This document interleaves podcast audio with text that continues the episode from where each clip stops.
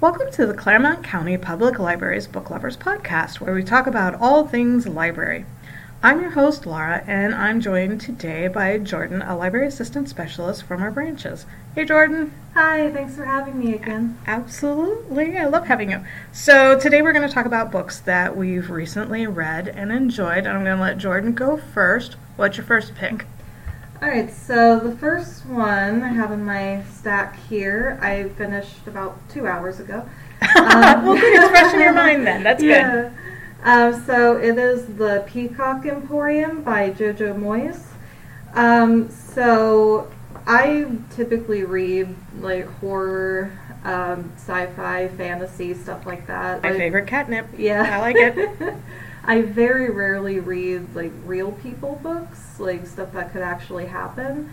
But whenever I'm in the mood for one, just every now and then, I always go to Jojo Moyes. Uh, she wrote the Me Before You trilogy. Oh, right. Okay. And they were so good. I just finished the last one a couple weeks ago, and they're so, so good.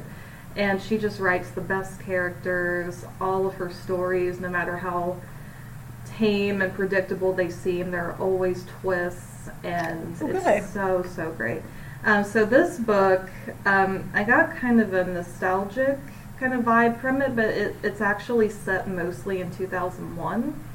And it was actually published in 2004, but I think it was just recently reprinted. Sure. Yeah, so it's um, on a lot of our new shelves still, I think.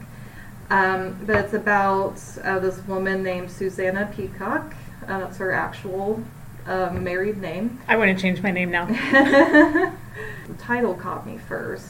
Like, Right. oh, was it like a like a menagerie of peacocks or something? Like, I have to read this.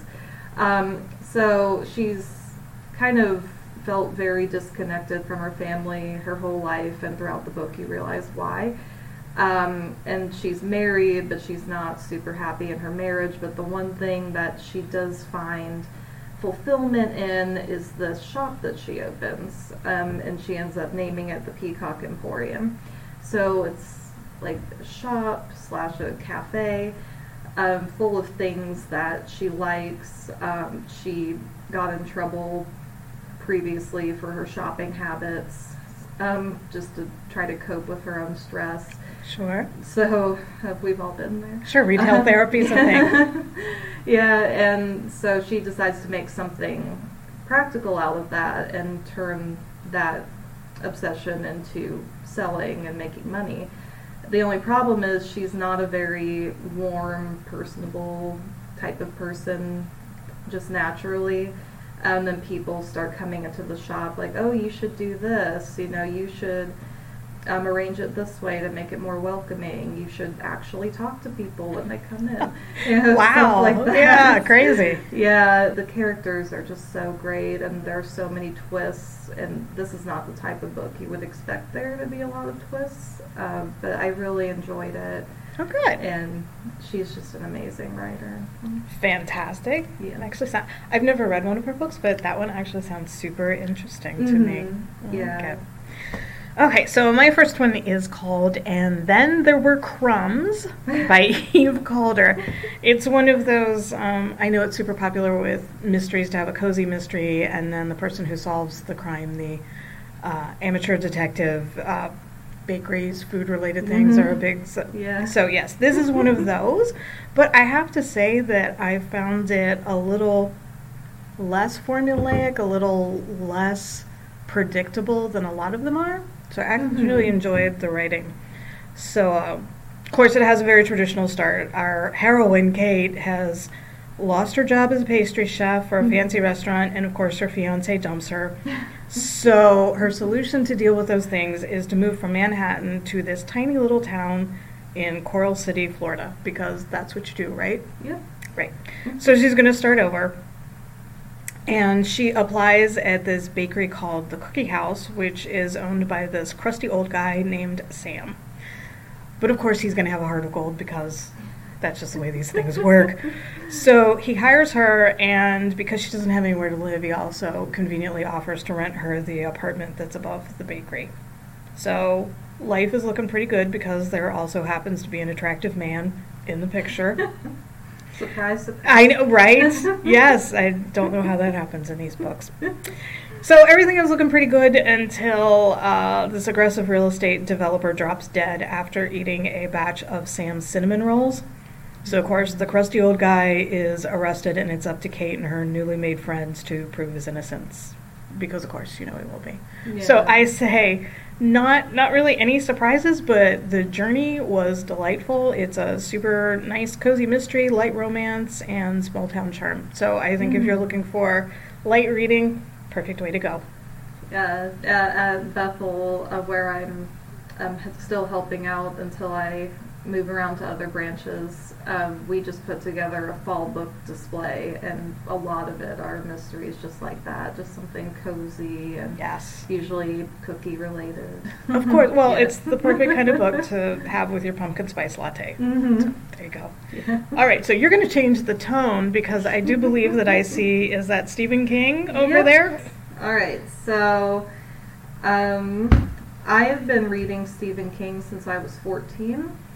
Uh, I've read about 30 something of his books. I think I've read at least half of his catalog of stuff he continues to publish. I was going to say you've got a big backlist to catch up on. Yeah.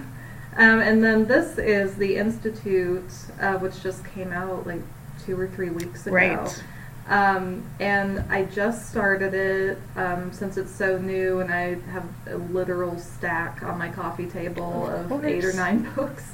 You have Um, I just started this one. I'm on page nine, but those nine pages have been awesome so far. Well, that's good. There's nothing worse than looking forward to reading something, at least that I found. You get Mhm. super excited, it finally comes in, and you sit down with it, and you read the first few pages, and you're like, oh, this is not what I thought it was going to be. I always Mhm. find that heartbreaking, and it makes me super sad. So I love it when you dive in and you're like, yes, Yeah.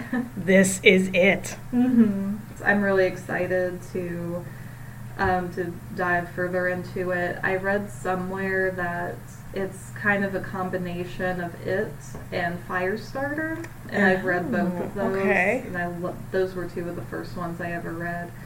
Um, it was actually the first Stephen King book I ever read. Was it really? And I was the same age as the characters, so that was super fun. Um, Creepy clown. Yay. Um, but yeah, I've I've been listening to a lot of Stephen King audiobooks. Like he's just amazing. Like he's Absolutely. amazing. He has definitely had an amazing career.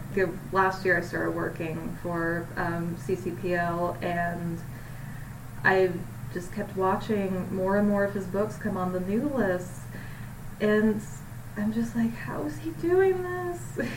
this is amazing. And the qualities just remain the same. He's still just. Yeah, he's definitely a master craftsman when it comes to writing. I shared um, when this hold came in for me.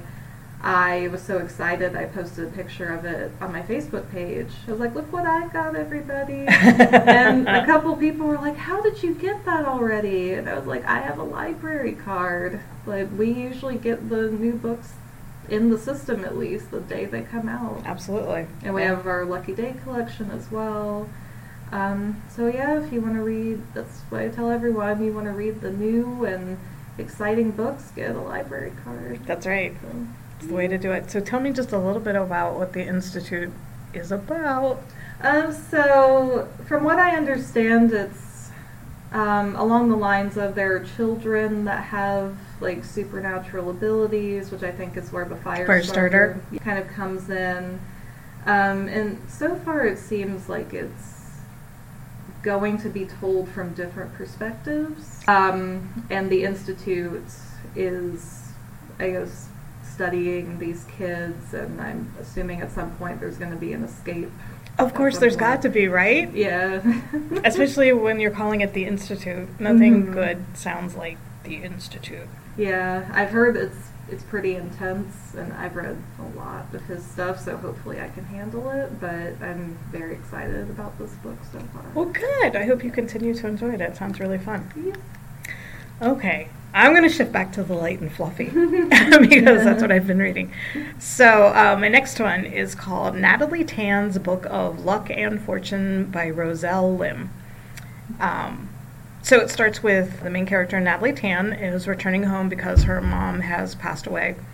And she and her mother had been estranged for the past seven years because Natalie wanted to be a chef and her mom didn't approve of her choice. So Natalie moved out and they stopped speaking.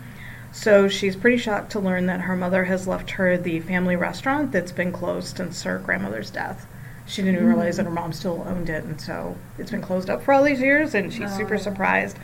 Mhm. So, um, the neighborhood fortune teller, because of course, what neighborhood doesn't need a fortune teller, tells Natalie that she needs to cook three recipes from her grandmother's cookbook to aid her struggling neighbors before she can successfully reopen the restaurant. So, I don't usually do this, but I would like to read just a couple of paragraphs to show what kind of delicious food writing is in this Mhm. book. Her descriptions are just beautiful. So, this is Natalie, and she's talking about cooking. Um, and it says, I reached for the two beefsteak tomatoes in the grocery bag. The shade of their skins bore a hint of orange, indicating the firmness of the juicy flesh within. My sharp blade sliced into the fruit, dripping, sticky, dotted with the jeweled seeds inside. I cut the flesh into tiny cubes as the scent of sunshine and vines filled the air. I transferred the tomatoes to a ceramic bowl before rinsing the board and knife clean. Using the flat side of the blade, I smashed three cloves of garlic. The fragrant aroma teased my nostrils as I rolled a fat red onion onto the board. The papery amaranthine skin crinkled under my fingertips. According to Mama, the red onion contained too much chi, the reason it caused so many tears. She compared the red onion to younger Shen, rich in color and bold in flavor. I never questioned her logic, for no other onion induced the same reaction.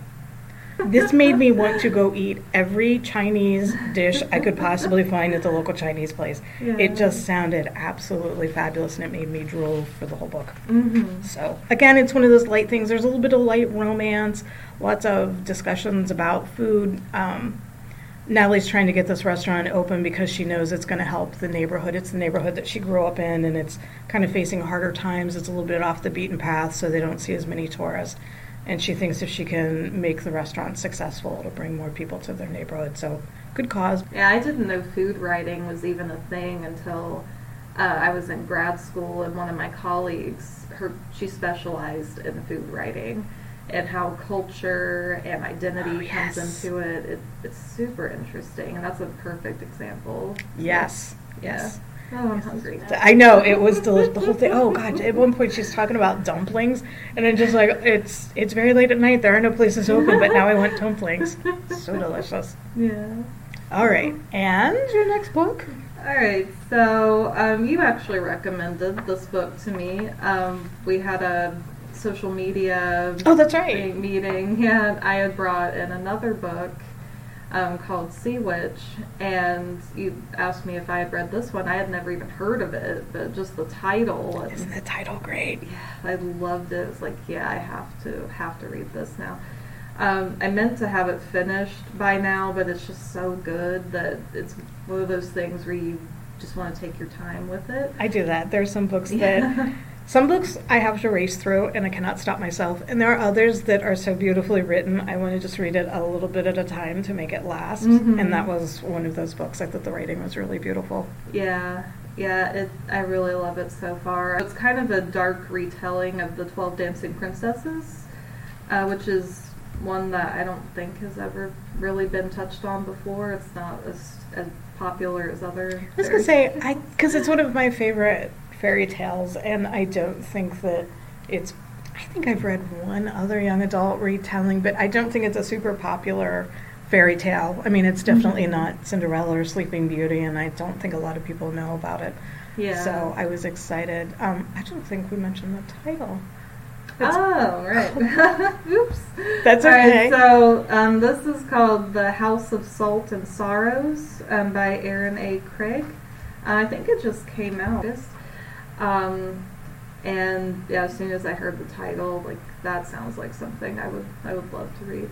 Um, so it's kind of a dark retelling of the Twelve Dancing Princesses. Um, it's in a seaside kingdom, which I love. Anything that's by the sea, like nautical, nautical related, I love it all.